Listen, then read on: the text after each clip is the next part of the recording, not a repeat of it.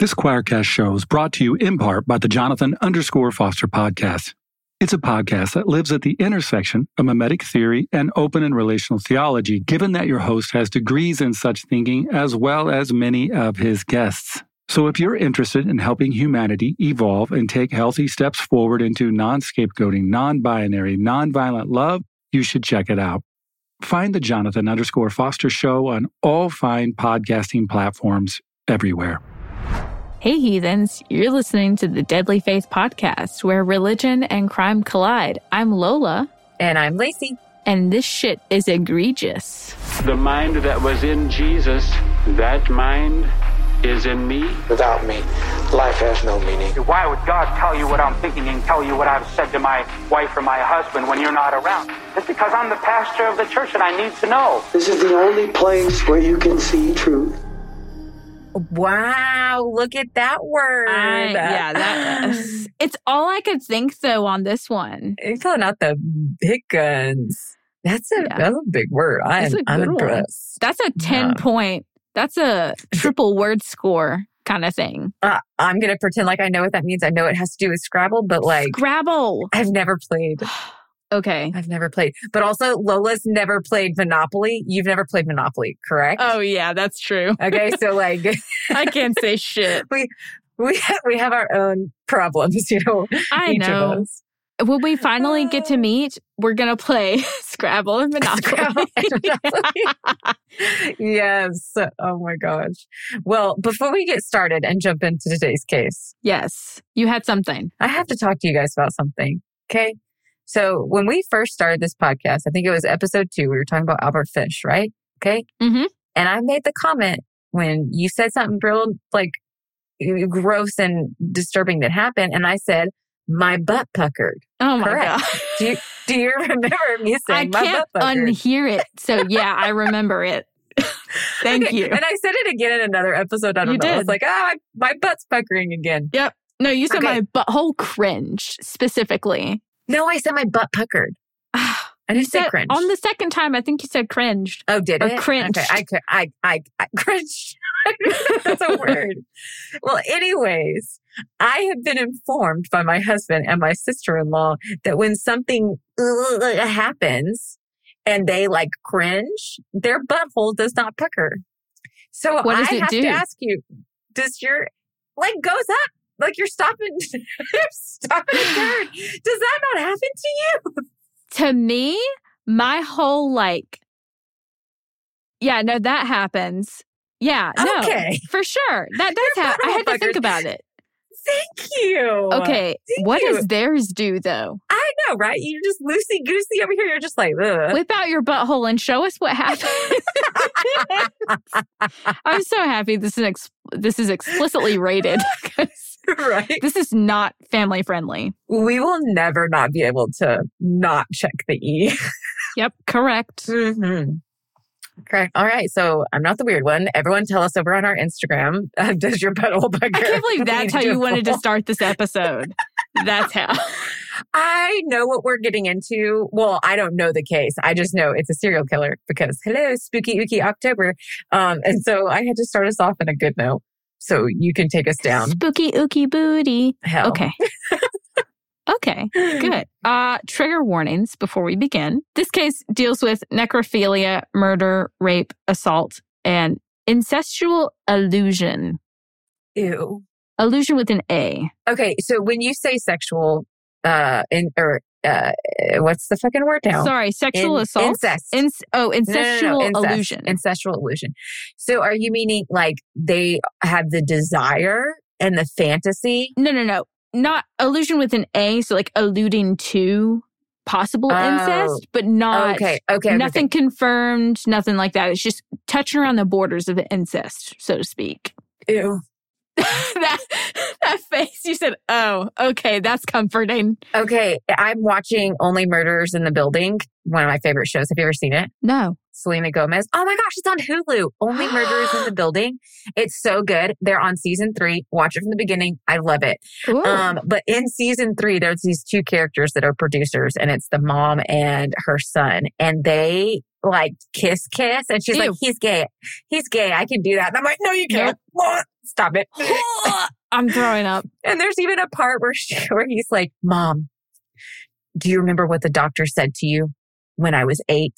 And she said, Yes, that I needed to stop breastfeeding you. And do you remember what I know? And it keeps going. And I was like, What? No, this is too close. I am.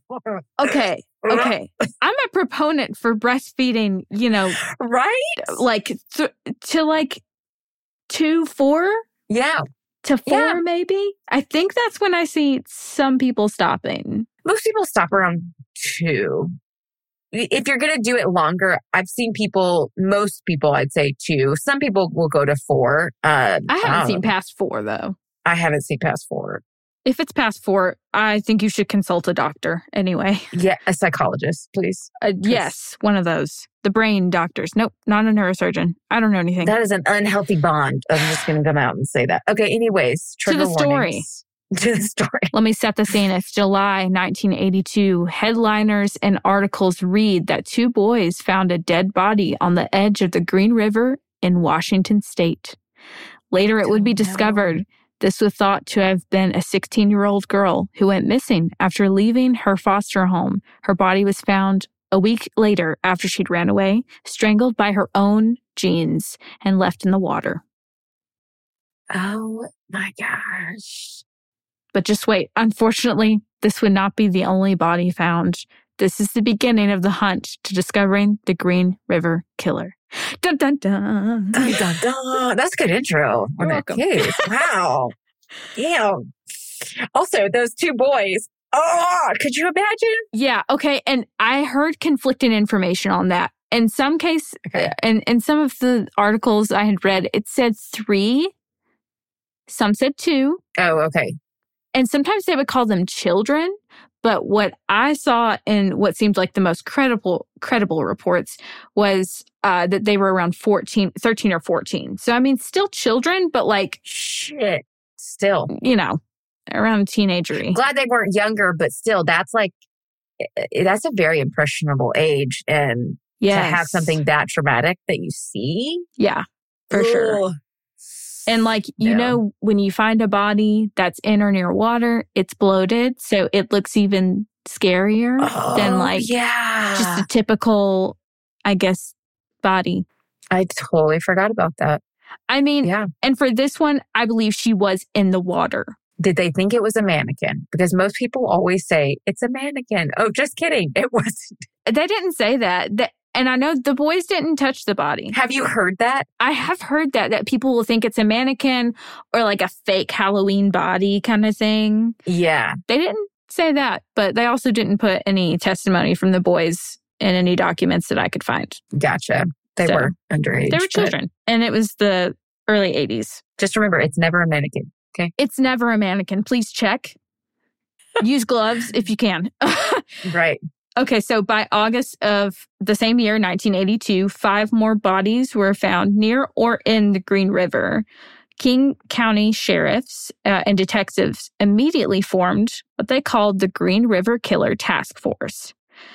If you're not sure what a task force is, it's fine. It's where a bunch of different people from a bunch of different sectors of law enforcement, um, psychology, forensics, they all come together to try to prevent criminal activity or target it to a specific geographic point or profile. Ah, you know what? Okay, I know task force. I was like, oh, everyone knows what task force is. But you just taught me something because I did not realize that, like, I was assuming that it was just like uh investigators, like a group of Yeah. investigators that are specifically assigned this case. But when you said psychology, like people in psychology coming onto the task force as well, that makes sense because you need You need a profile. a profiler and yeah, that that'll make sense. It's super cool. Like a task force is a super awesome resource because it's made up of so many different parts. It's very like it's dynamic and it really is uh I don't know, it's it's just impressive to me. Yeah. And they're putting so much time and energy on that one Oh yes. area of focus. Yeah. Yeah. So they formed that task force, which pretty that was pretty quick. Mm-hmm. But also they had six bodies on their hands. So Yeah. What are you going to do? oh, what are you gonna do? So, like I said, it this task force was actually made up of 25 experts, and they were all determined to catch this killer bring justice to the victims, but it would take them two decades to find him. No, wait. That. Yeah. And you said this was 1982? Yeah. Yeah.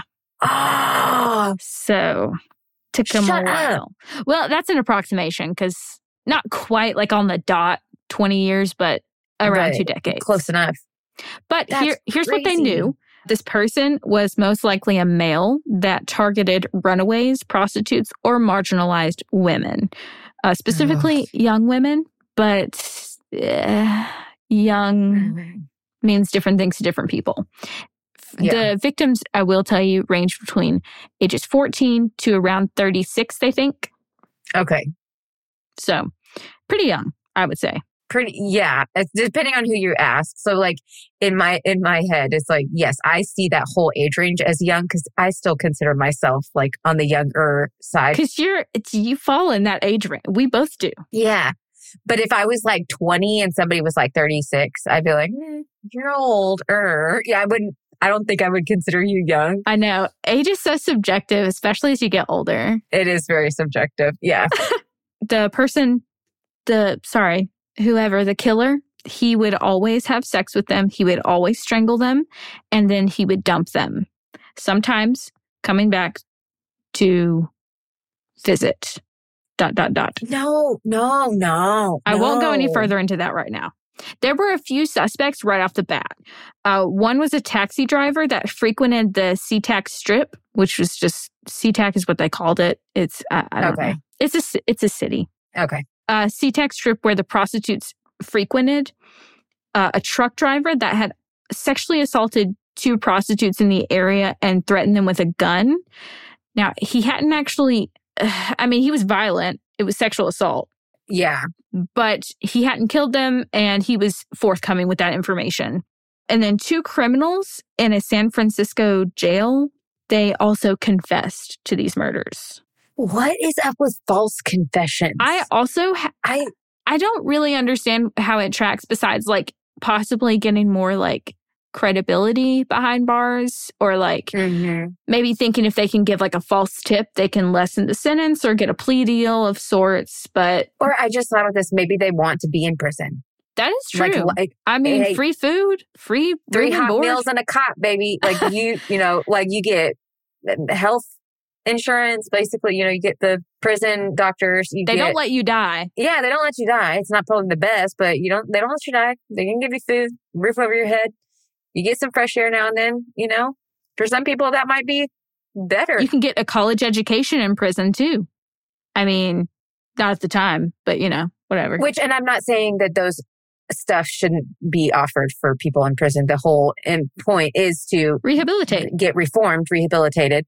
Uh, so I'm not saying that that stuff shouldn't be available, but just wondering if that is a huge motivator for somebody to falsely confess to a crime because they're homeless or life on the outside of prison is too hard and that seems easier to them. You know, I hadn't thought don't about that. Just The a thought. only thing I had thought about is I know a lot of people once they become a prisoner, it is extremely hard to adjust back to civilian life, Yes. uh, especially once you've got that record tacked to you. It's hard to get a job, hard to get housing.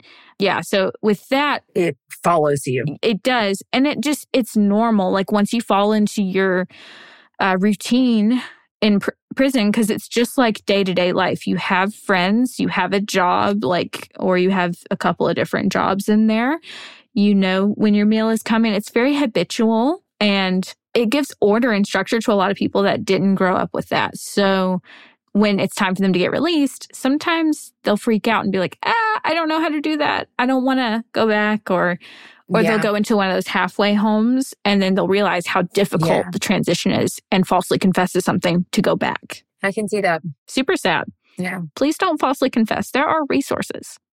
There are resources. None of these people, none of these suspects became persons of interest as they all had solid alibis and those false confessions were found out pretty quickly. The timelines weren't adding up for the crime and like what where they were at at the time. So Good. but they had a last suspect, and his name appeared in 1983, and that was Gary Ridgway. Mm. I know, not much of a mystery.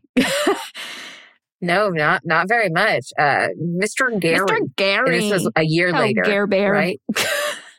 Gary. so in 1983, he was questioned in the disappearance of a prostitute who a witness had claimed gotten into his truck. But Ridgway denied the allegations, and he also passed a polygraph, which back in the day used to hold weight. Now we know it doesn't really, right. Back then, they were seen as like rock solid evidence, which I couldn't really blame them at the time. as good as a fingerprint. Right. Yeah, Sci- you only know what you know, and science has proven exactly. and shown that they're not as as good as we thought they were. So detectives actually later discovered a report in 1982 that Ridgway had a prostitute in a parked car, and two years later, that body was found. Ah. He like had had tried to strangle her, didn't work out Oh, in the, in the car. car. Yeah, D- it didn't work out. She survived, but then died two years later and found in the river. Okay. So he eventually was let go though because he passed the polygraph. So they were like, okay, moving on to the next one. Yeah. But they became desperate for answers because more and more bodies were popping up. And they were all across like Golly. The Green River. It stretches really far throughout Washington. It's expansive. And so it was becoming hard to pinpoint exactly where this person was at because it was kind of Right. all over. So Yeah. Long River, lots lots of places to go. Amid the whole media rush that was like Green River Killer, gotta catch him. Like, who is Green River Killer? I hate that they named him. Firstly, like I get it, but I hate when they all have names. I know we use them and they're they're. I get it, but I- hate, I hate it because you can't call them by their name. You know, like because you don't know their name until you know their name. exactly. It's just annoying because I feel like it ro- still plays into the whole romanticizing serial killers and all that jazz. It feels that way. so. Mhm. But yeah, amid this media rush, the story reached none other than Ted Bundy, who was behind bars at the time. Oh, Ted Bundy was already out. So BTK was like this was part of around this time. He was in the prime of his The 80s was the time of killing. strangling. Also, it was the spike in horror movies that, uh, you yeah, know, seventies and eighties. God damn. if you go back and look at the media back in the 80s, you see a lot of spikes in horror films and like the audiences really were Mhm. drawn to those versus like the rom coms and things like that. So, Right. don't know if that has anything to do with it, but And if you remember, this is all also around the time of Satanic Panic. I remembered. So like yeah. this is a shit show in the seventies and eighties. Good God. you can see like the the panic that's ensuing Yes. All not around. only with Mhm. law enforcement but people are demanding for answers they've got loved ones that are uh, vulnerable to this they've got their teenage girls that they're Mhm. kind of locking up at the time uh, because Yeah. there's just panic not not satanic necessarily i guess with green river right. but yeah So, Ted Bundy, he hears about it and he wrote to detectives in King County and he offered up some information on the mind of a killer. And no, he did not ask for anything in return, Huh. which was super interesting to me. Which, to be honest, it's Ted Bundy. What the fuck are they going to give you? They're not going to take time off your sentence. You're not like, Which is like, and I knew that. And it's like, was this conscience? You know, pulling forward from him, being like, or was he waning in the public eye because he'd been in prison for I don't know how long at this point? that is true. Maybe he wanted to come back on the scene and be like, hey, I'm still here. yeah. That's true. Yeah, so he offered up, you know, some possible information on the mind of a killer, the motives behind leaving the bodies in the water or strangling them, uh, psychologically, what that could mean, possibly. And he also made a chilling comment that the killer would most likely return to the bodies to have sex with them. And he was right. And did they know that at this time? Yes. But they they did not publicize that. No.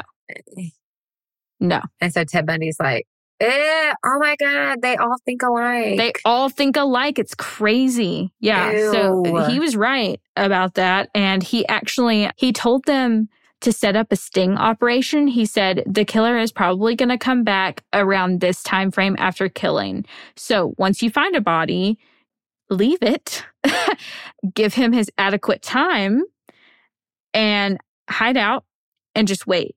But that didn't work. They they never no one ever came back for But they tried it. I yeah, I think they did. Oh yeah. my gosh. Um from the reports I read, yeah. Seems like they did. I I, I can Yeah. understand the desperateness to try this because again, back in the 80s, they don't have DNA. And so like they're not getting anything from the bodies, but like I would be freaking out sitting there watching that body because every moment that you leave that body just sitting there, you're losing potential evidence or you're possibly exactly. losing potential evidence. So it's like you're taking a major gamble just Water like is letting so the body. destructive to a crime scene. Yeah. I mean, yeah. It's Oh, um, yeah. so let's fast forward. It's 1987, and Ridgway he had a uh, he had a thing for the prostitutes, the sex workers, the girls getting that money. Gary Ridgway. Oh yeah, Gary Ridgway. Okay. He had a thing for him. So he had a couple of you know brushes with some known victims, and uh, some tips that started to surface. So Hmm. uh, there was one tip that uh, started with the disappearance of Marie Malvar. I think is how you say her name, M A L V A R. Her boyfriend at the time, his name is Robert Woods. He saw her, so she was a sex worker, and his that he knew that. So this He was informed. yeah, he knew that she was a sex worker, and he saw her get into a pickup truck on April 30th of 1983. A man that looked between 30 and 40, and he never saw her again. After she got in the truck with that guy, didn't see her again. Okay. He reported her missing, and but he and her family, they were not idle about this. They went searching for her. They didn't wait for police. Hmm. So they started looking for that truck because it had like patches of primer on it. It was Oh. like kind of unmistakable. And they did find it. They found it. Whoa. It was sitting in front of the house belonging to the man they had seen her with, which would be Gary Ridgway. Goddamn, Gary. Yeah. You keep popping up in this story, Gary. So, with this tip and the past brushes with some, you know, known victims that were passed, um, this was enough to get investigators a warrant for his home, his vehicle, and his workplace. However, it didn't pan out. They found And nothing. This is, this is still 1983. Yeah, they found nothing. At the time, you know, they were dusting for fingerprints. They were looking for fibers like rope, carpet kind of thing. They were looking for hairs, Trophies. th- trophies. They were looking for trophies or any possible weaponry. Nothing. But they also had a warrant to get a DNA sample from him. So they got saliva and a sample of his hair. However, technology then was unable to match it because all they had from the bodies was semen. So Ah, and they couldn't. That correlation mm-hmm. between DNA and saliva and hair and semen and just what they didn't have technology then. So, it hadn't gotten that far yet. but they did keep it on file, which was extremely smart. I Very I smart. love I love the thoroughness. So, question, question. Yes. Do we know what the cops said to her family, like when they tried to file a missing persons report? Did, did the cops take it seriously or do we know or no? Uh, they did. I mean, They they did, they, okay. went on it. Yeah, they, they were on it the same way that, you know, with the, the same alertness, yeah. especially with Oh, because like this was already, all the okay, other- which makes sense because Yeah, all the other there were victims. already Okay. bodies, so they were like, Yeah. Sex worker gone missing." Uh, you know, it, it was. Okay, that make that makes more sense. Yeah. But you know how investigators sometimes would say, like, "Okay, you guys sit tight, and we're gonna go like talk to Mhm. people." They would probably talk to this local sex workers and say, "Hey, did you see her? What kind of truck? Whatever." Like they do their combing of the area. And Right. try to maybe maybe get security footage if anyone had it at the time Yeah. not really a thing back then, but you know. Probably not. So with them doing those protocol things, her family just wasn't sitting idly by. They were like, they that's when they sprung into action because they they knew the cost at that point. A sex worker, you know, They were terrified. being, I mean, yeah, they, they knew how vulnerable she was. She was missing for four days before they reported her. Oh, shit. Now, I don't blame him for this. I don't blame Robert for this because uh,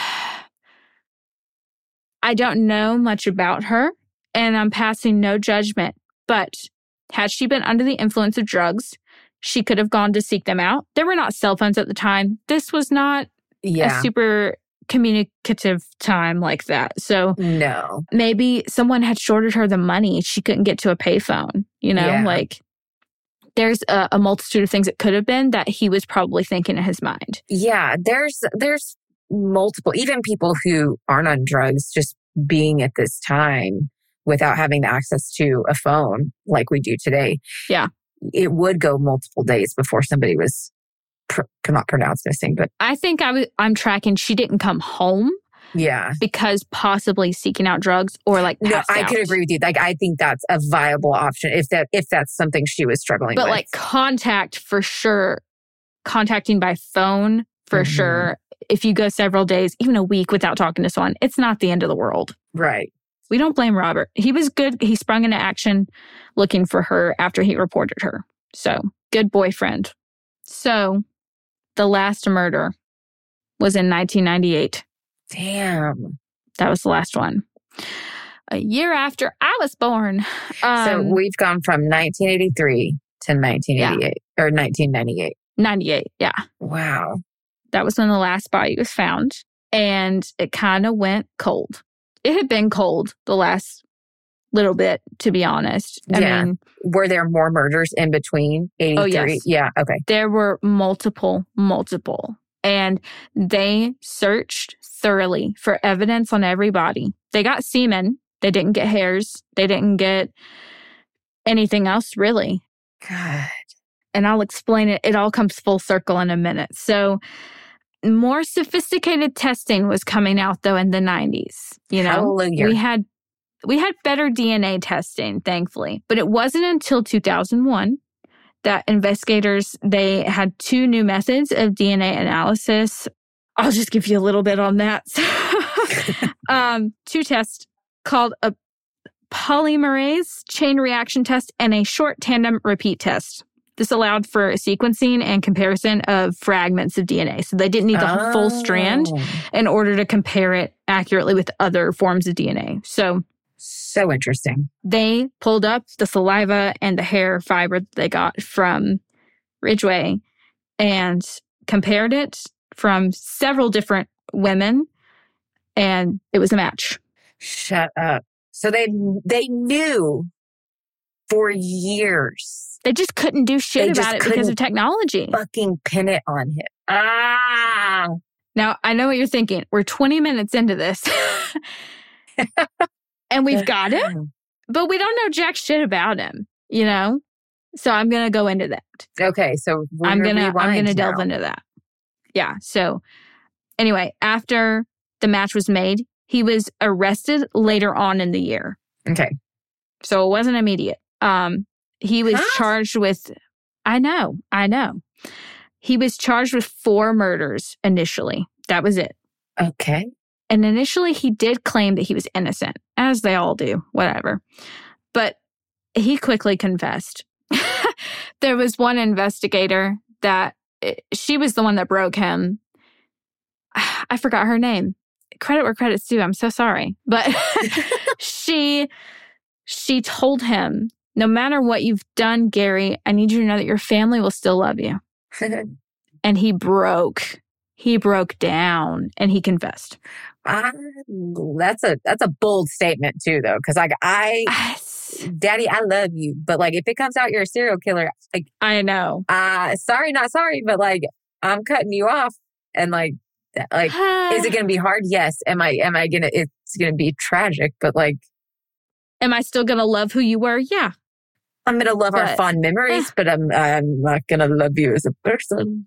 I No, can't, yeah. I can't do And that. this reminds me a lot of if you know anything about the Chris Watts case, Shanann Oh, Watts, um, horrible, horrible Mhm. case that happened just a couple of years back. Rest in peace to the victims. But there is footage of two investigators that are with Chris uh, and his dad Mm-hmm. in the final moments before he confesses, and they play it so well. I mean, that female, she's rubbing him on the shoulder, saying, "What happened? Like you didn't, you didn't mean for this to happen. Did Shanann do something? You know, she's really given him an out, and he took it. You know, like she knew how to get to him. Oh, Women the, are the way they're like so manipulative in a good way. Like they know how to they can set it up to be a safe space. yeah, to get them to actually confess without it being like a false confession. Like they're not giving leading information or anything like that. They're actually just like they're playing the psychology game. And I've seen so many interrogations where I'm like, oh fuck, that worked. Like, wow. I mean, It's it's, effective for sure. So yeah, this this was kind of the same way. She was like, "Your family is still going to love you. That it's not going to change who you are, Gary, if you just tell us what happened." And that's when he broke. So he stated he wanted to kill as many prostitutes as possible, specifically prostitutes. Um, he targeted sex workers because uh, they're slow to be reported when they go missing. Right. Anyway, Unfortunately. it's hard to track back who did it, you know? And he just said he hated them. He called them garbage in a couple of interviews. He literally said they were trash. Like, You and none of that is true of about any of these women. no. Yeah. No, they were Oh. mothers and daughters and wives and sisters and friends. They were people, Yeah. you know, and they mattered. They still matter. Yeah. So, Oh. uh, do you want to know how he evaded detection? Because I have that info. Oh my gosh. He was a camp counselor. I'm just kidding. I, mm-hmm. Uh, So uh, with the whole, it's the 80s, technology's not that great, but it's still kind of easy to mess up with killing people. Yeah. You know, like, I, I don't know. Uh, there's a lot that goes into it. yeah. A lot. If you're going to get away with it for that long. Right. So this is what he did. It, it's so brilliantly horrible Oh, and gosh. horrifying and egregious. Oh gosh. So he evaded detection for all those years. He he would leave gum wrappers, like he would find a gum wrapper. He didn't chew gum. He didn't Uh huh. smoke or anything like that. But he would go like to a gas station where they had like the cigarettes on the what's it called? That thing where you put The I don't smoke. trash. I don't either. that thing Ashtray. where people ashtray, that's it. Yeah. And he would get those cigarettes that had a bunch of different DNA samples on Mhm. them. And he would get gum wrappers that he f- would find just like on the street or at work, out of a trash bin. Who knows? And he would leave those at the crime scene to throw off the investigation. And it did, I mean, like they followed leads on that. It really wasted a lot of manpower and money. Can you imagine cops showing The up at your door? No, cops showing up at your door and be like, "Sir, why was your gum wrapper found Why was your gum wrapper found by a dead prostitute? What the?" F-? And you're like, "I was just at the Quick Mart. I what? What? I mean, I would break down in tears and be like, I'm so, s- I didn't do it, but I'm sorry. The panic. Like I'm Yeah. panicking even just thinking about that. Is my number one fear is being falsely convicted for a crime I didn't commit. Me too. Oh my god, it's my biggest fear in life. Yeah. So he, well, he did that. Jackass. He would always wear gloves. Even some of like the, uh, the prostitutes in the area that would see him pick up girls saw that he was wearing gloves Mm-mm.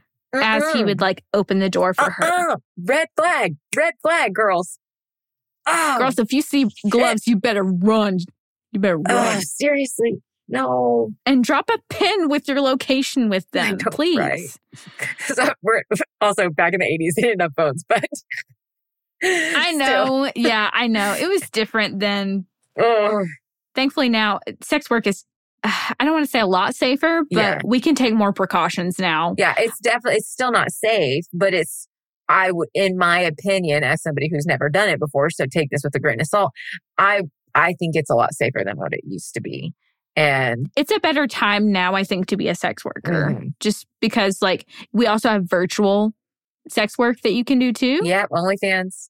Phone girls, my OnlyFans, like Feet pics or whatever. the chat, the chat girls, chat room girls, love those. So, yeah, it's somewhat safer now to be a sex worker. Mhm. But he would target, like he said before, he would target the runaways and the prostitutes.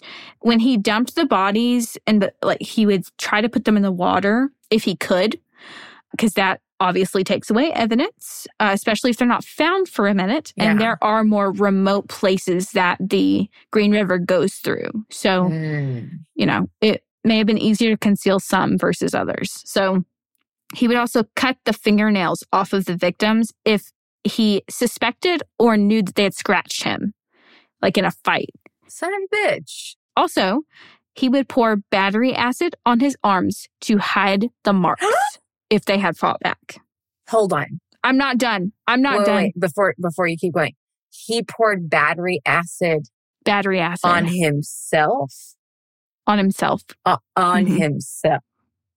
on his arms and hands to like conceal it. Really quick. I'm I'm just gonna Google for shits and Okay. giggles the damage injury from battery. I mean, I acid. think I would think second degree burns, third degree burns. I don't know though.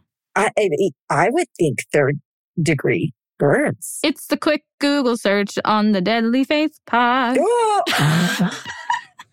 look at the hand. Is that a leg? That's a leg. But then look at the hand. Oh, The, the hand is black. fully black.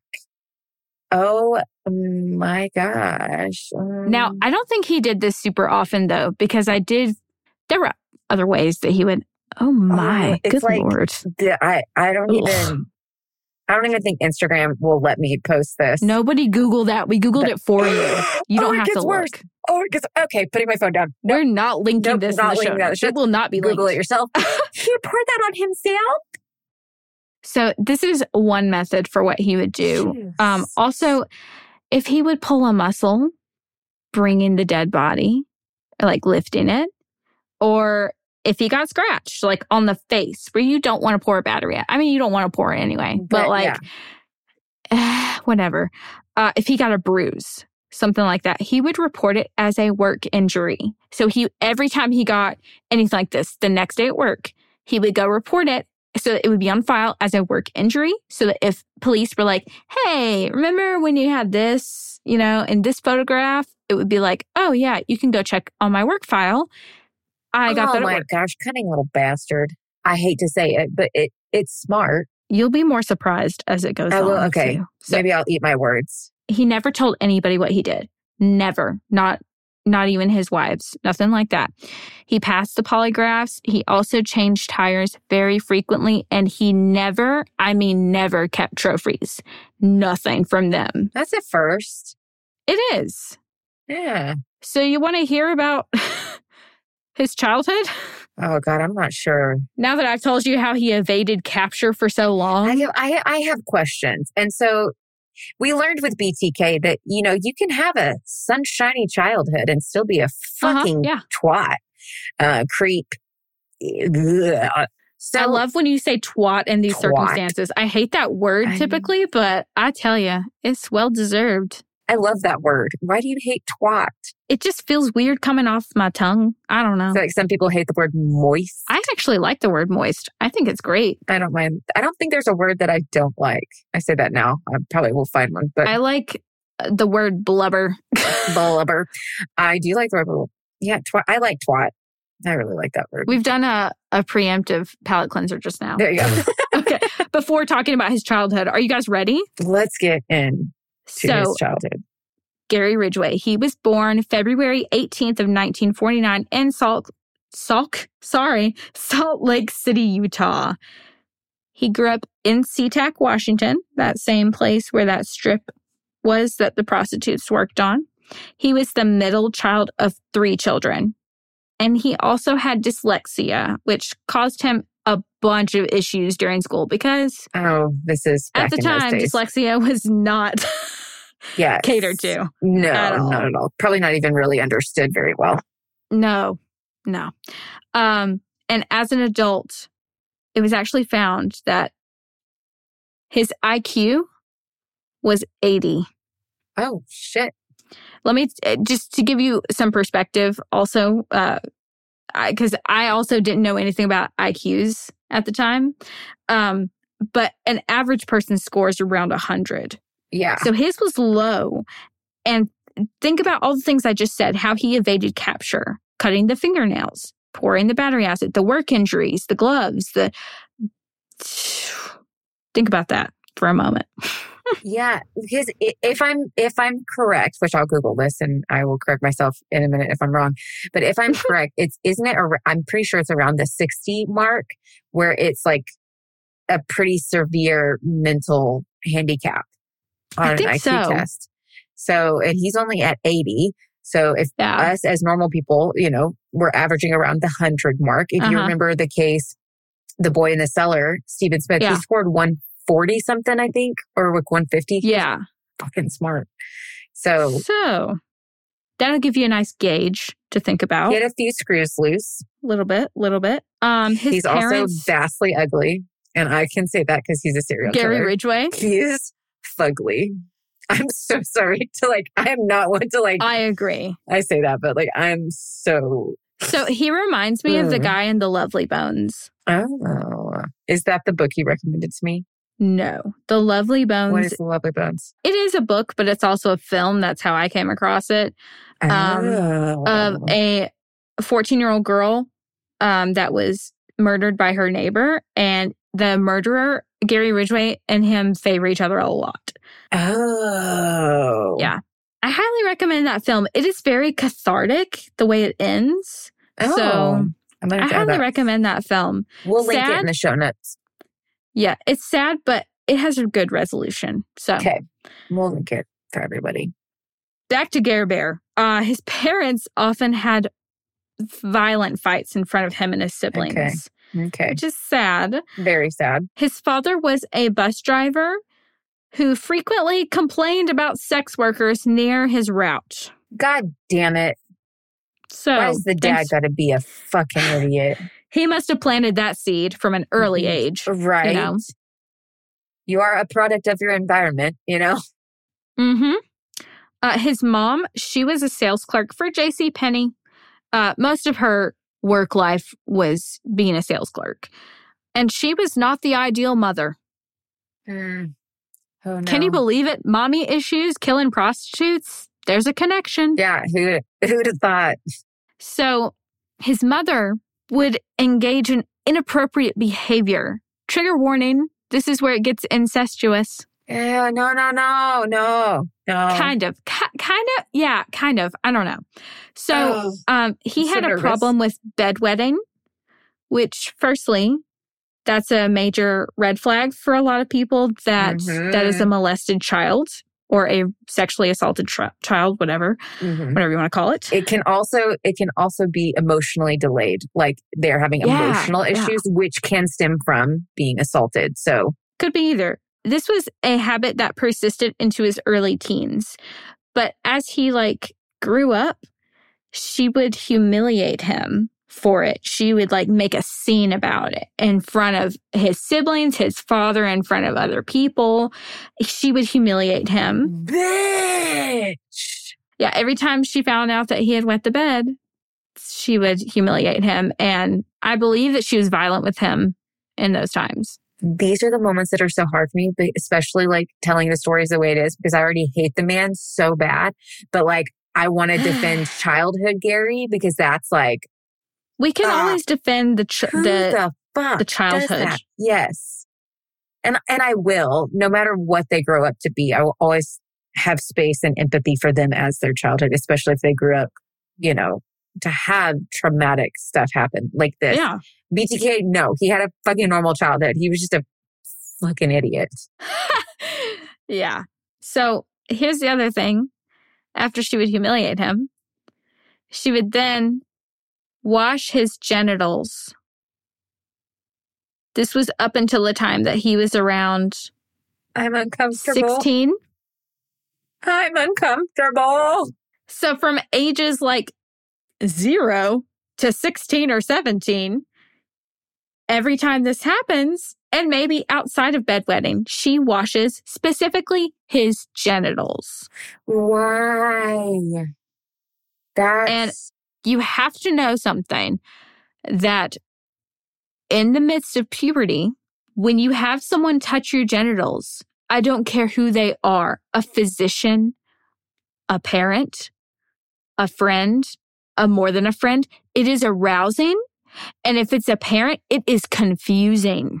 is very confusing. Your body has a normal reaction, and that even happens to women when they are being assaulted. Your body has the actual Yes. physical reaction of pleasure or climaxing, climaxing sometimes, Mm-hmm. but then it's a whole nother like fucking mental game that you're like, but I didn't want it, but then my body reacted to it. So then like, was it really rape? It is a whole freaking shit show. So yes, your body And yes, it was rape. it- yes, Yes, it was. Yes, it was a thousand percent.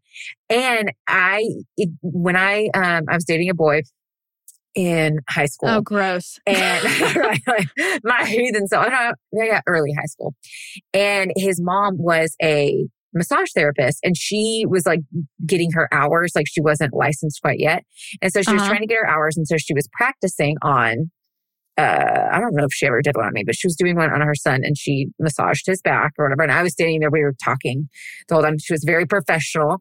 And then when, when he rolls over, Yeah. she's treating him like a client. And so she said, uh, it's very normal to, you know, get an arousal if that happens. You know, blah, blah, blah. and he was like, no, mom, stop right now, right now, stop.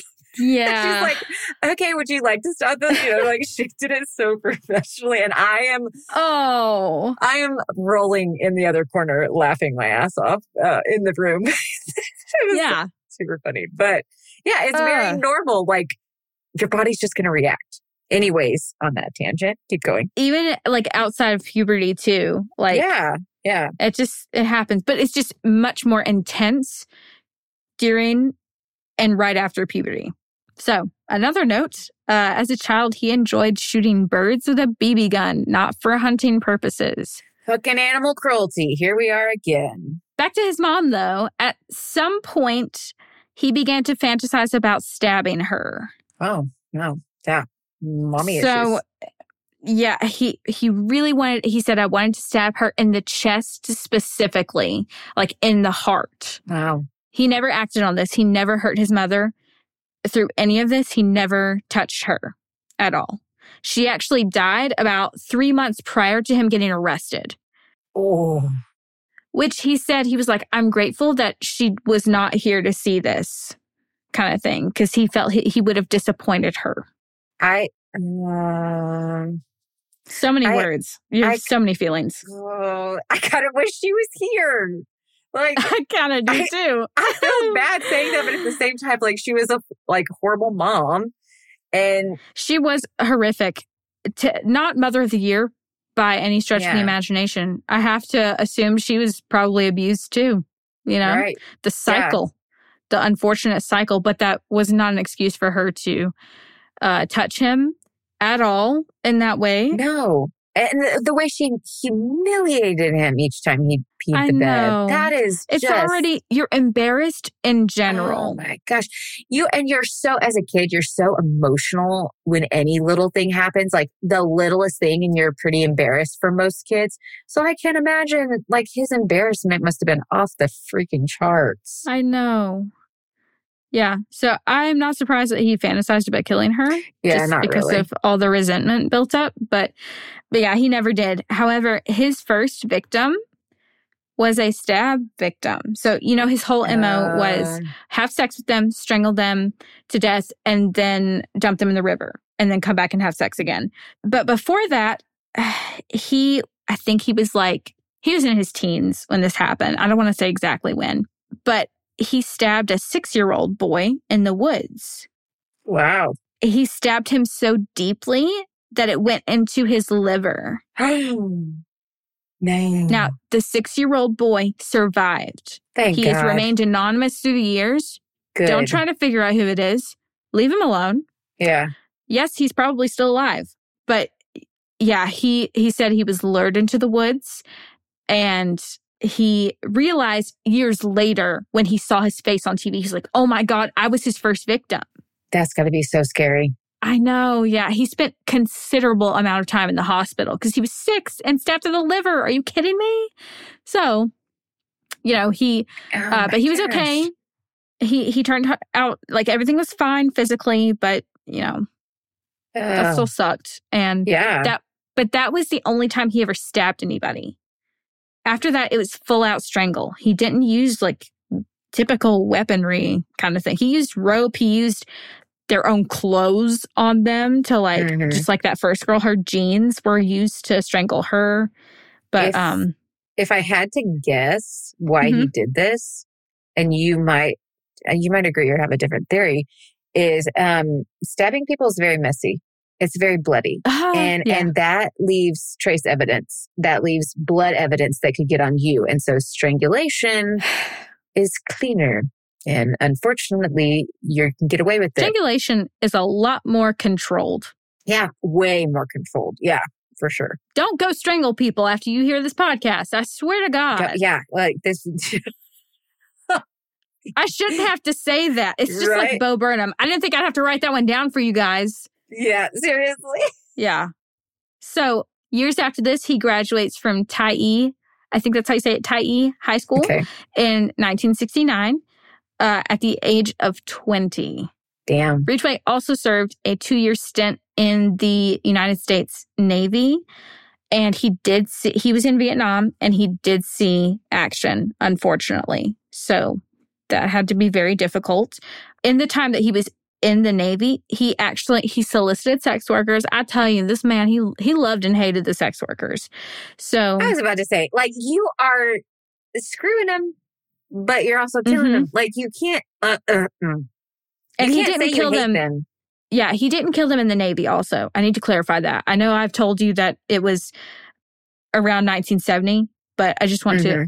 to reiterate he didn't kill any of this, these sex workers that he solicited. Okay. Yeah, so actually, at a certain point, after soliciting multiple sex workers, he contracted gonorrhea and became Oh. extremely angry at sex workers. Oh, shit.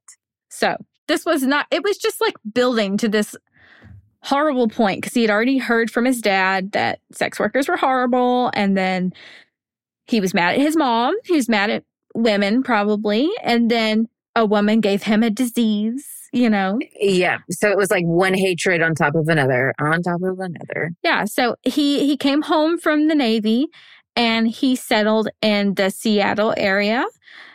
And when he came home, so he married his high school sweetheart, firstly, before he was sent overseas. Poor woman. He got married very young. And he came back and was settling in Seattle and he learned that she had cheated on him. Oh, Now, he had also been, you know, right. He He'd was been cheating. with he was sleeping with prostitutes. So yeah, he was cheating with sex workers too. So, like, this, come on, whatever. right. But yeah, so when he learned that, they got divorced. He was devastated. He started working as a truck painter. So remember Robert uh, Woods, the boyfriend that reported his girlfriend missing Yes. after four days? He was looking for the truck Oh, with primer on it. right. This is probably because he had access to primer and he was like fixing stuff on his own truck. on his own truck Because he was a Okay, truck painter. So, Making the connections. yes. So for 30 years, he did truck painting. They must have treated him well then. Right. He married three times. Okay. Three times. It was not the charm. I'm not shocked you've had marriage is hard. So we're just going to come out and say that marriage is not the easiest. And divorce is okay. It's nothing to be ashamed about. But can I Yeah. understand why this man probably had three divorces? Yep, absolutely. Uh, yeah. You could probably guess that there's some infidelity happening. So the first wife, the uh, high school sweetheart, Mhm. uh, Claudia Kraig Barrows. So they both had affairs and then got divorced. It was a short marriage. I think only two or three years. okay. Second wife was Marcia Lorraine Brown. Ridgway had cheated on her. He had also once placed her in a chokehold. Oh, okay. Yeah. Thank God you got out of that. She told officers that he always wanted to talk about sex. He would often re- like request sex from her or like in public places, like really taboo kind of things. Mm, We say taboo. Think about the time, guys. I know Right. you. yeah. I've had sex on top of my car outside. Like I don't. I don't think twice about it. But like, That's funny. Okay, this is where we are complete opposites because like it freaks me the fuck out like having sex anywhere that's not besides your bedroom or like Yeah, your which- house.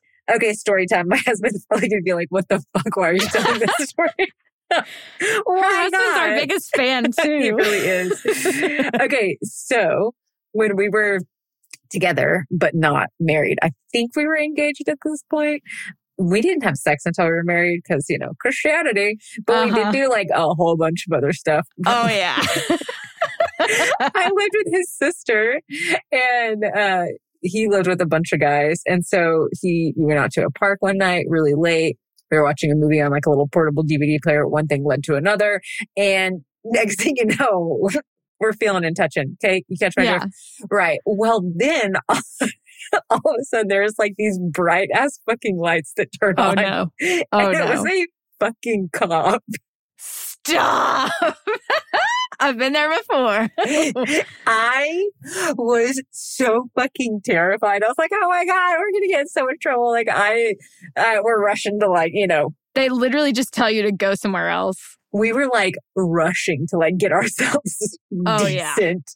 And the cop Oh, comes up to the window and he's like, "Hey, do you have your your uh your wallet?" And Tyler was like, "I'm so sorry, I left my wallet at home." He did not. He had his wallet with him, he was like, "I'm not about to give him my Okay. ID." and so uh, he was like, "Well." Um, I know you guys are just watching a movie because, like, uh, your belt, your belt, because your belt like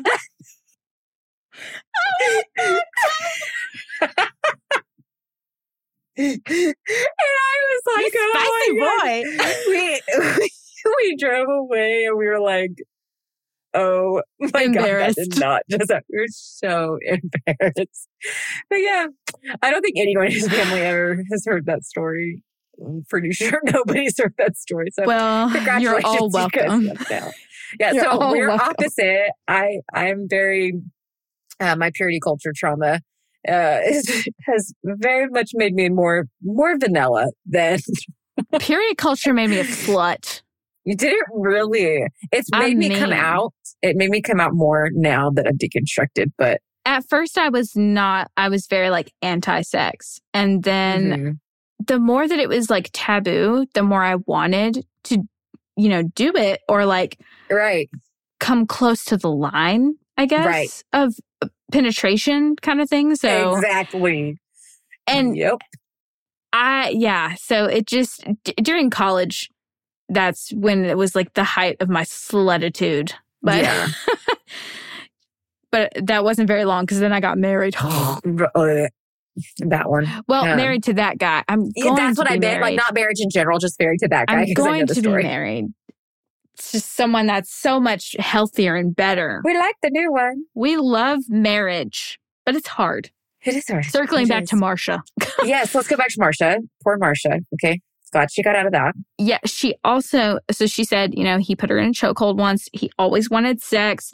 She said that he both hated and loved the sex workers local to their area. He would mock them, but she said, I could always tell that he wanted to be with them, kind of thing. Oh. Um, that- he was always thinking about sex and like she was just uh, not that sexually driven, you know? it's funny that she was able to tell that sh- he wanted to be with them. Like, I know. was it a look in his eyes? Was he really that creepy? You know, as a wife, I think you just have that sense of like, you know, Intuition. when they want to do something like, you know, that look in their eye that's just a little bit different that only you would notice kind of thing. So right. Right. he would also cry during or after sex. Um, She took note of that and how that was very odd to her. And she like didn't know what to do with that information. yeah, same. It screams sexual uh, trauma. It screams, Yeah. my mom tried to do me kind of thing. And I can imagine, because my mom tried to do me. Ugh. I can imagine not having a high sex drive and like not wanting to sleep with your husband very much if he's crying. If he's crying, that's, yeah.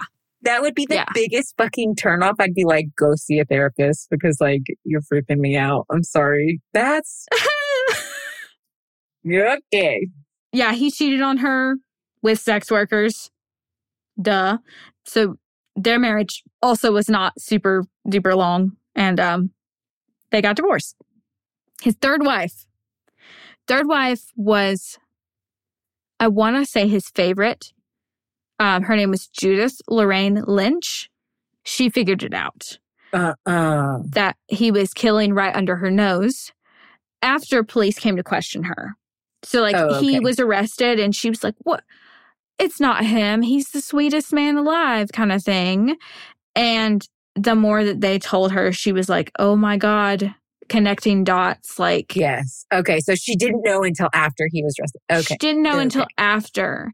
But she also, and I don't want anybody to come for her saying that she's conceited for this comment because I fully believe her. And I really do think that she's correct in what she said. She said that she believes that she saved many girls in the end just because she loved him. Oh. And there's evidence of that. His murder spree slowed down significantly during their marriage.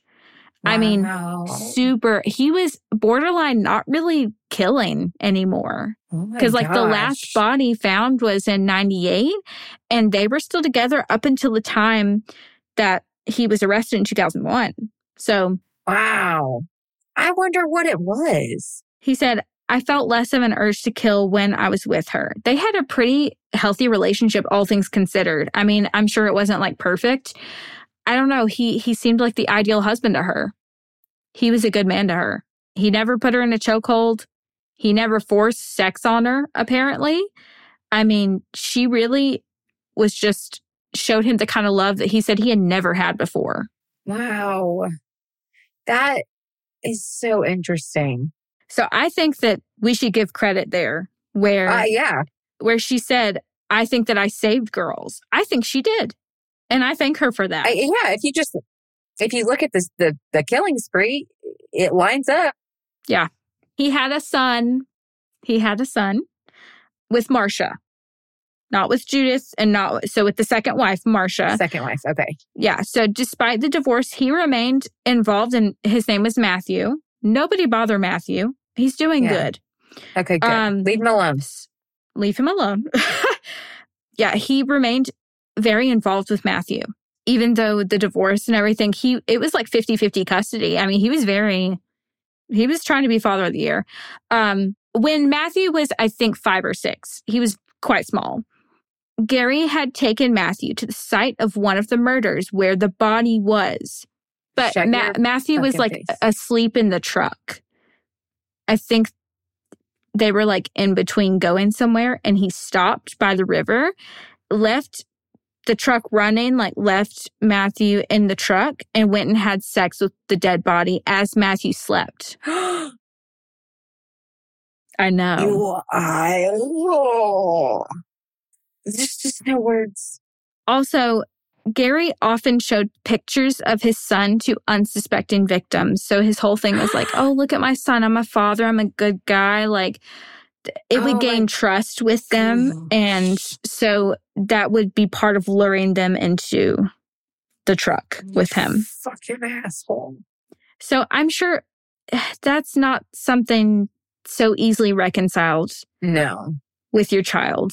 And honestly, I hate even having to tell Matthew's trauma because it's not even my story. But like, Right. you, It's part of the case. I want you to know the gravity of like this person would even use his child's photo Right. to lure victims. So Mm. Matthew was actually serving in the Marines at the time of his father's arrest.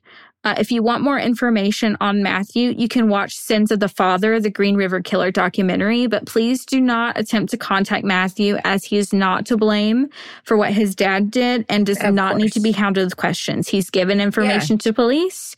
He's, He's, given interviews. yeah, he's like, done his let him be. thing. He's he's doing good. He's he's thriving now. So now this is called deadly faith. So let's talk about faith. I was going to ask, I was like, where are we going with this one? I got you. Okay, so he was a religious man. All right. He didn't grow up in the church Okay. necessarily, but he. it's such a weird contrast. Religious man solicits sex workers. I, it, it, it, but honestly, it's, it, it's, It's not that course. far of a stretch, You though. know? Yeah. It's, 'Cause, it's like- not, not at all. I need I need everyone in in the uh, in Decatur Highway Church of Christ to know all of you elders and deacons. I know that you watch lesbian porn. and I know that you paid for it sometimes. Wait, I don't know that. I don't know that was for about sure. to say, did somebody get a hold of somebody's ba- bank account? There were such creeps in that church that I attended as Oh, a child. oh I know for certain that some of them had a tendency to watching porn, most likely. So, Mhm. Which, in in my opinion, nothing against porn. It's just the hypocrisy oh of no.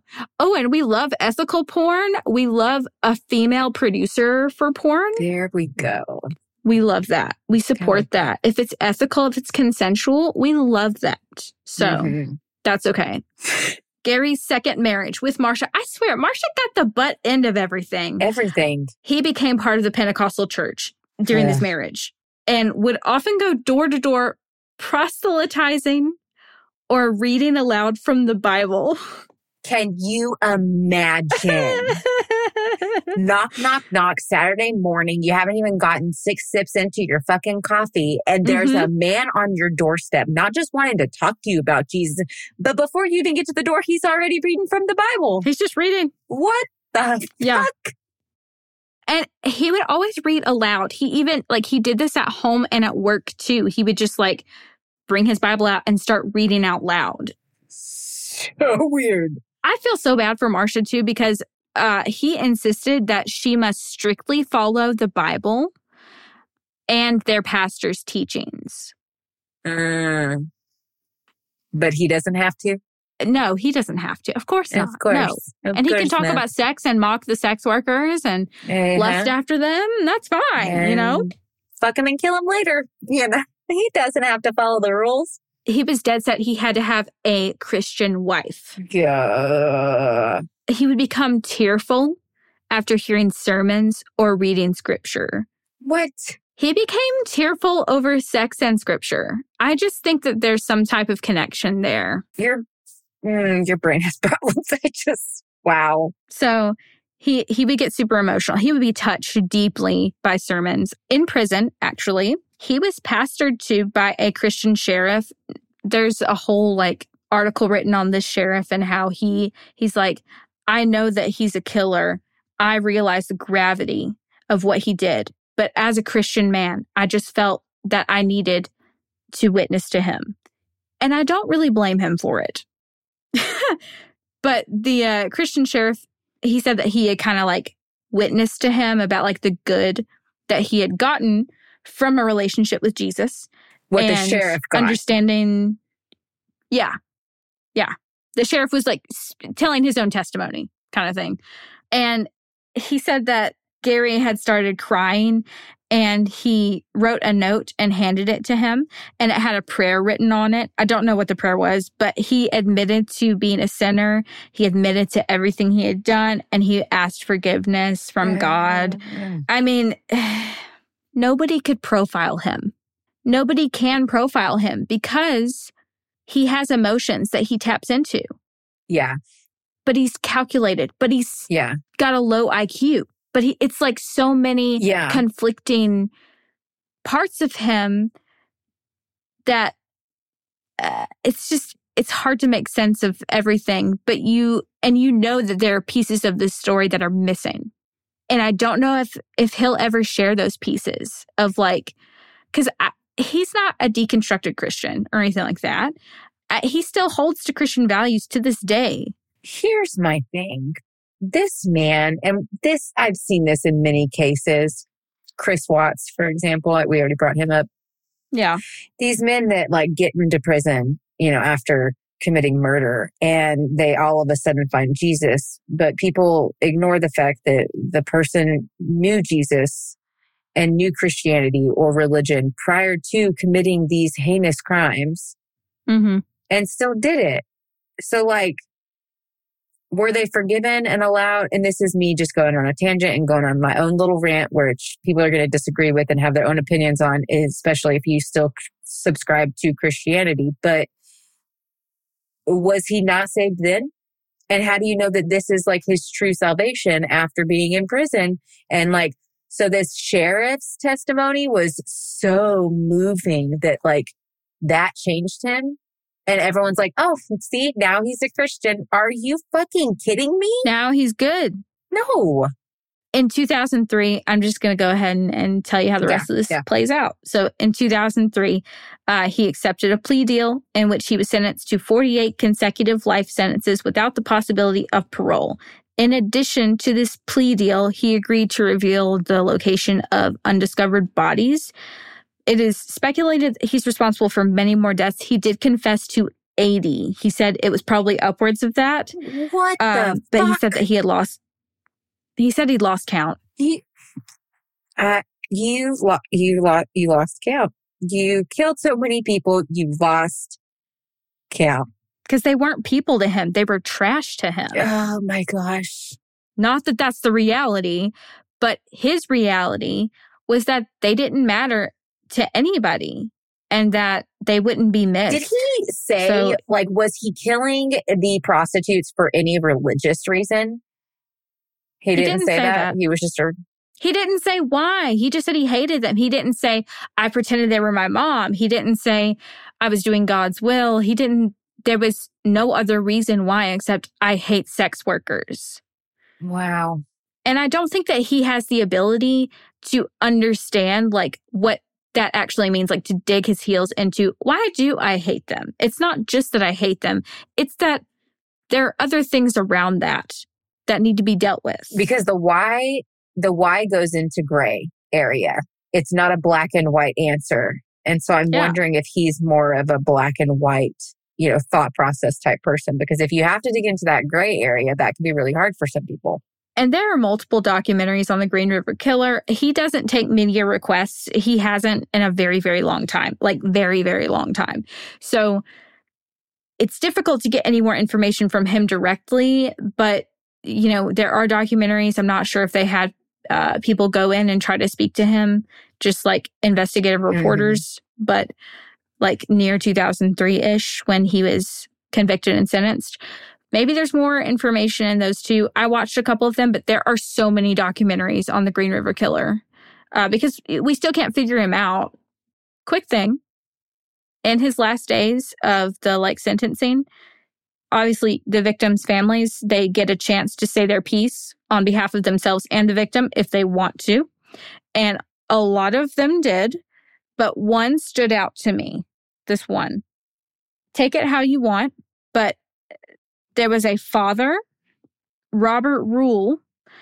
Uh, he he lost his daughter, Linda Jane Rule, and Rule told him, "Mr. Ridgway, there are people here who hate you, and I am not one of them. Wow. You've made it difficult to live up to what I believe and what God says to do, and that is to forgive. Oh, But you are forgiven." And that was it. oh, shit. after he said that to him because like the there were four other people before mr rule that went up there and they were just like you've taken everything from now this is fine. A- They are allowed to absolutely, say these things. It is justified. They can say whatever they want. They can reach across there and try to strangle him and it still would have been uh-huh. justified i think. Don't strangle Yeah. people but in that case where it's ju- it's so emotional it's emotionally charged they're they're saying like i hate you i hate what you did. The whole time he is like all reports say he is stone cold does not give a shit Mhm. and then when that guy when robert rule came up there and said those things to him and then just said you are forgiven and left he broke the fuck down he started crying That's so strange. I know. I don't know anything. It's like Oh. when you bring Christ into it, when you bring his like belief into it, he's just completely convicted in that moment. You know? Weird. It's so freaking interesting. Uh, yeah. I really quickly, I want to say that the people who spoke before this man who said this uh, forgiveness, you know, um, from somebody who is trauma informed, they, their victim impact statements were probably more cathartic for them and more therapeutic than this man. And I don't mean that in a, in a judgmental, like rude way, but it's just the reality of it, especially if he is subscribed to religion and it is his religion that is telling him that he needs to forgive. It makes me feel like he hasn't really processed through those emotions. I could be wrong. Maybe he has, and this was very cathartic for him to do it in this way, but in a grand scale and looking at it in from multiple people who feel forced into forgiving because it's their religion that's telling them to, they do not process through their emotions and it's more traumatic because they're not able to actually sit with and investigate and let themselves feel anger. And anger is one of those things that Christianity and other religions are like, oh, it's a negative emotion. It's not okay to sit with, or it's not okay to have. You're sinning if you're angry. When anger is a very healing emotion. And that's one of the things I tell my clients in trauma recovery is if you are feeling angry, that is okay. Because a lot of people are like, how do I get over this? I'm like, you just continue to keep sitting with it. Don't go through it. Go through Go it. Let through it. yourself be angry. Let yourself feel it. And if it takes time, let it take time because it's all part of the healing process. And so I, ha- I have, I have a big problem when people feel like they have to forgive. I know. Not saying that that wasn't cathartic for that man. It probably was in some way, shape, or form. It could have been the best thing he could have done for himself. Everybody heals differently, and that's fine.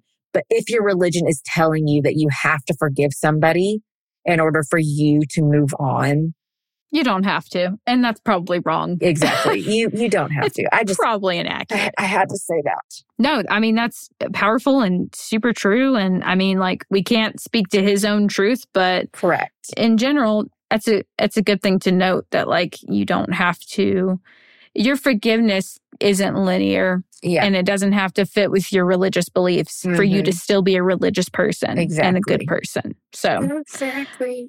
uh, today, Gary Ridgway is serving in Washington State Penitentiary in Walla Walla, Washington. Yes, that's a real city, Yes, Walla. Walla, Yes, it uh, which is super weird saying that. I feel like I can't say it with a straight face. Uh, he is in solitary confinement. awesome. He is not allowed into Gen Pop for his own safety, and he is also dealing with medical issues now. So, Oh, yeah. bummer. real quick before we go into whatever else we want to go into i want to say the victims names and ages i want to go ahead and do that these are just the ones that were identified these were not the other him admitting to 80 you know we don't have those mm-hmm. we don't have the bodies we don't have the names so Yeah. okay the victims that we have identified wendy lee oh this is in order Okay. Okay. Of the also. killing. This is in order of the killings. okay. So, Wendy Lee Caulfield or Coffield, 16. Giselle Ann Lovvorn, 17. Deborah Lynn Bonner, 23.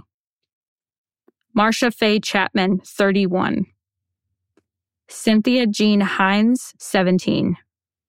Opal Charmaine Mills, 16. Terry Renee Milligan, 16. Mary Bridget Meehan, 18. Deborah Lorraine Estes, 15. Linda Jane Rule, 16. Denise Darcel Bush, 23. Shawnda Leah Summers, 16. Shirley Marie Sherrill, 18. Rebecca or Becky Marrero, 20. Colleen Renee Brockman, 15. Sandra Denise Major, 20. Wendy Stevens, 14. Alma Ann Smith, 18.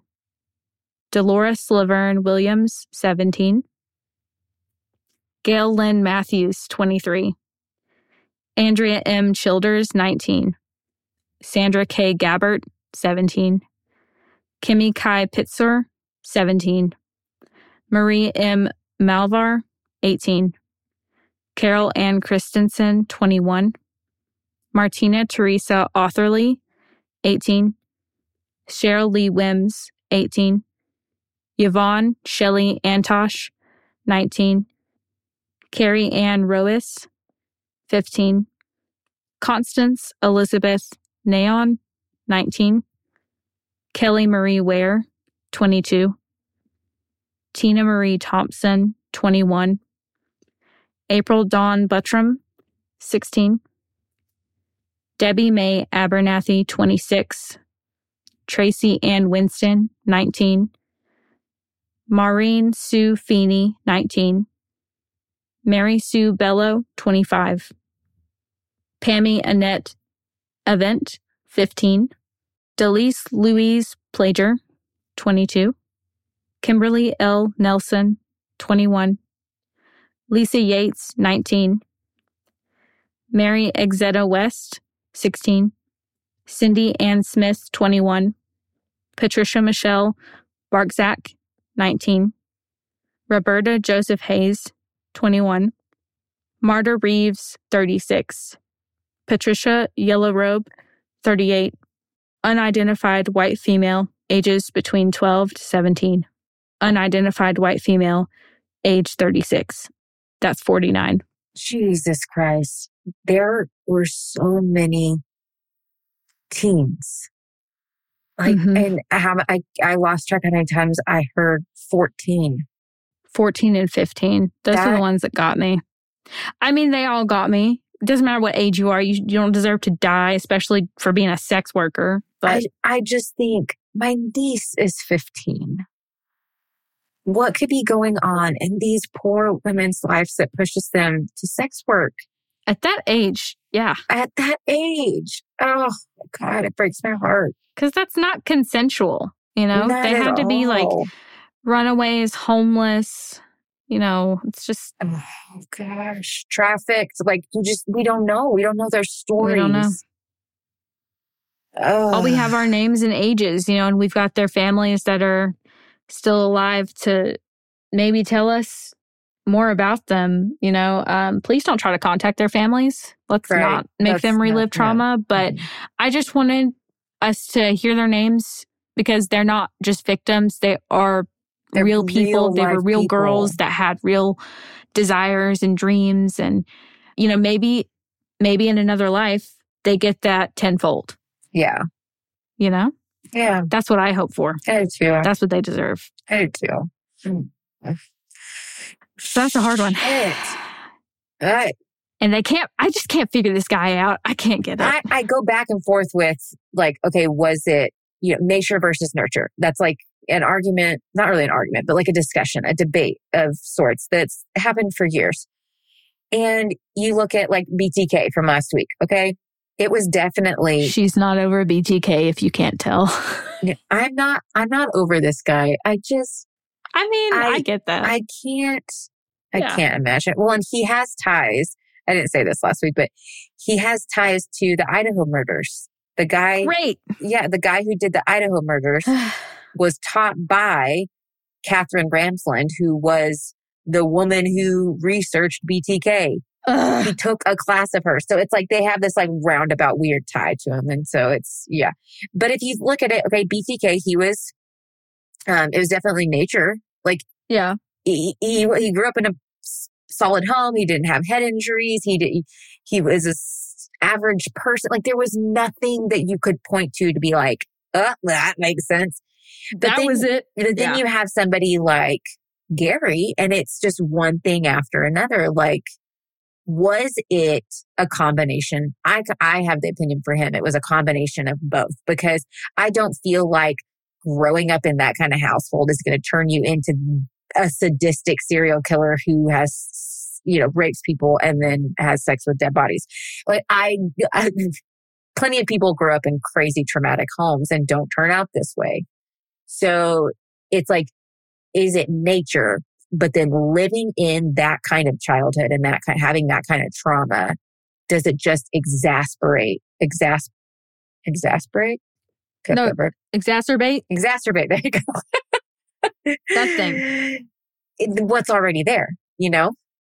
So I don't know. It's yes and no. And I so badly wish that he still took media requests. Yeah. Not that I, I don't really know if it would give any other answers or if, like, maybe at this point in his life where he's close to, like, I don't want to say death, but like he's not doing well physically, apparently. So Mhm. maybe on his deathbed, would he come out and say, like, yeah, my mom did rape me? Or Mhm. I, I don't know. Yeah, religion made me feel like I had to have control over a woman. I, Right. who knows? It's just, I wish we had those answers and we may never get them. And that I know already haunts the victims' families because Right. even with the, the closure of, okay, we know who did it, we know when it happened, we have their body kind of thing, it's still, there's still the aching Oh. of not really knowing the full picture of what happened in the Right. mind. like why but at the same time i wonder does he even know why? If it is more of nature and it's something that has just been in That's it. him from a child he can't tell you why because it's always been there. He doesn't have the capacity to also like like i said earlier dig his Mhm. heels in and really question like and maybe become more self-aware of right exactly. and maybe he's afraid to peel back the curtain. A lot of people are. Oh yeah. But i think it's necessary if you're committing crimes especially especially crimes like this like okay let's peel back those layers there bucko. Like it's i think Ugh. i think he blames himself probably. Mhm. for okay wait he should be blamed for the murders. Pause. I think he blames himself for not being good enough in the eyes of his mother. Yeah and i think possibly seeking out religion made him feel like if i follow the rules of religion i can be good enough for god good Uh-huh. enough for my pastor good enough for my wife but i think he's maybe still comparing himself to like sh- the humiliating him with the bedwetting and that kind of thing. She probably humiliated humiliated him in other ways, but Of course. And then not Uh. having therapy, not knowing how to process that or get over it, and it's always there. Yeah, it's all valid theories, in my opinion. I don't want to end this on him though, because this isn't about him. This is about the girls. Yes. I don't care if they were sex workers or not. I Uh, don't yep. care if they ran away. And I will tell you right now if anyone ever comments anything negative, like shaming, victim shaming, or anything like that um, about any victim, but especially like sex workers on our Instagram or any of our social medias You will get so blocked you so will quick. get blocked so goddamn fast. You won't even know what happened. you won't know what happened. know what hit you, buddy. because this was not their fault. They were doing what they could to survive. They were doing what they could to try to thrive and push themselves forward in a better direction. And a fucking white man came in and fucked it all up. And a fucking white man, I when, when you guys see the pictures that we post too, you'll be like, oh Ew. oh my God. Even when he was younger, he just wasn't that attractive. Let's be honest. Like, I I would rather fuck a dumpster on fire. wow. Yeah. Like I'm a thousand percent serious. Yep. I think I would too. Yeah. Yep. Raw dog, a cactus. Like, you know, so many better I wonder options. if he ever got treated for gonorrhea. No. I don't really care. I hope he didn't. But yeah, that's our case. yeah. Let's do a palate cleanser. Let's do a palette. Yeah. What is heck versus hell? Okay. You, you texted me that earlier, and I did. I've got to know we what all, you mean. We always are like, oh, that's a good palate cleanser, but then we'll forget it by the time it's time to record. So we text each other reminders. And so, so funny. So I wanted to read you guys this post because I thought it's hilarious. It said, uh, Satan opens up heck. It's a lighter version of hell. What kinds, what kinds of torture are in it? Someone comments, you, you eternally have to wear socks while walking on the wet floor. no. Someone else comments, people pull in front of you on the highway and go really slow. Oh my god. You're stuck driving behind a school bus for eternity. Ugh, somebody stop. Somebody else goes, no matter how many times you flip it, the USB won't go into the computer. Oh my God. That's the one. Your pillow will never be cold. Oh, here's another one. Whenever you touch any microfiber towel, your skin will always snag on it. Uh huh. I hate, Uh-huh. I fucking hate microfiber. Or anytime you touch any towel, it will do that. I Yeah. hate it. That would be another layer of heck. I just thought that was hilarious. A lighter version of hell. I, I love it. That's so dumb. so good. So That's a nice laugh. Yeah. Well, thanks, guys, for bearing with us. Yeah, we have to get some good laughs in at the beginning and the end of today's episode. And, and uh, we'll try and do that for the next couple because Jesus Christ, we're taking you guys down some very dark holes, basically, with these serial killers this month. But it's highly interesting. Now, I have to say, I've learned a few things and I trust nobody. You know, let's just put it that way. I trust Also- no one. I just want to add this on here. If you go to nchrc.org, there's something called North Carolina Harm Reduction Coalition. There's a lot of things like this, it is that there's a certain page that is geared towards sex work and it has safety tips. Nice. So, if you guys need some safety tips, th- they offer some myths and some facts on here. There's other resources like this. This is not the only one, but it'll say stuff like in the street, use the buddy system, uh, warn each other of violent dates or dates that do not pay. You need to report everything. And it also talks about rape, the things that you should do if it happens, if you can do these things personal safety, making sure that Johns always wear condoms, negotiating is not, don't negotiate on any of that stuff and stuff like that. What So was it's, the- it's chock full of some good information. Well, eh, you said nch.org. nchrc.org. RC. Okay. And we'll link that in the show notes as well. Yeah. The more you know. Perfect.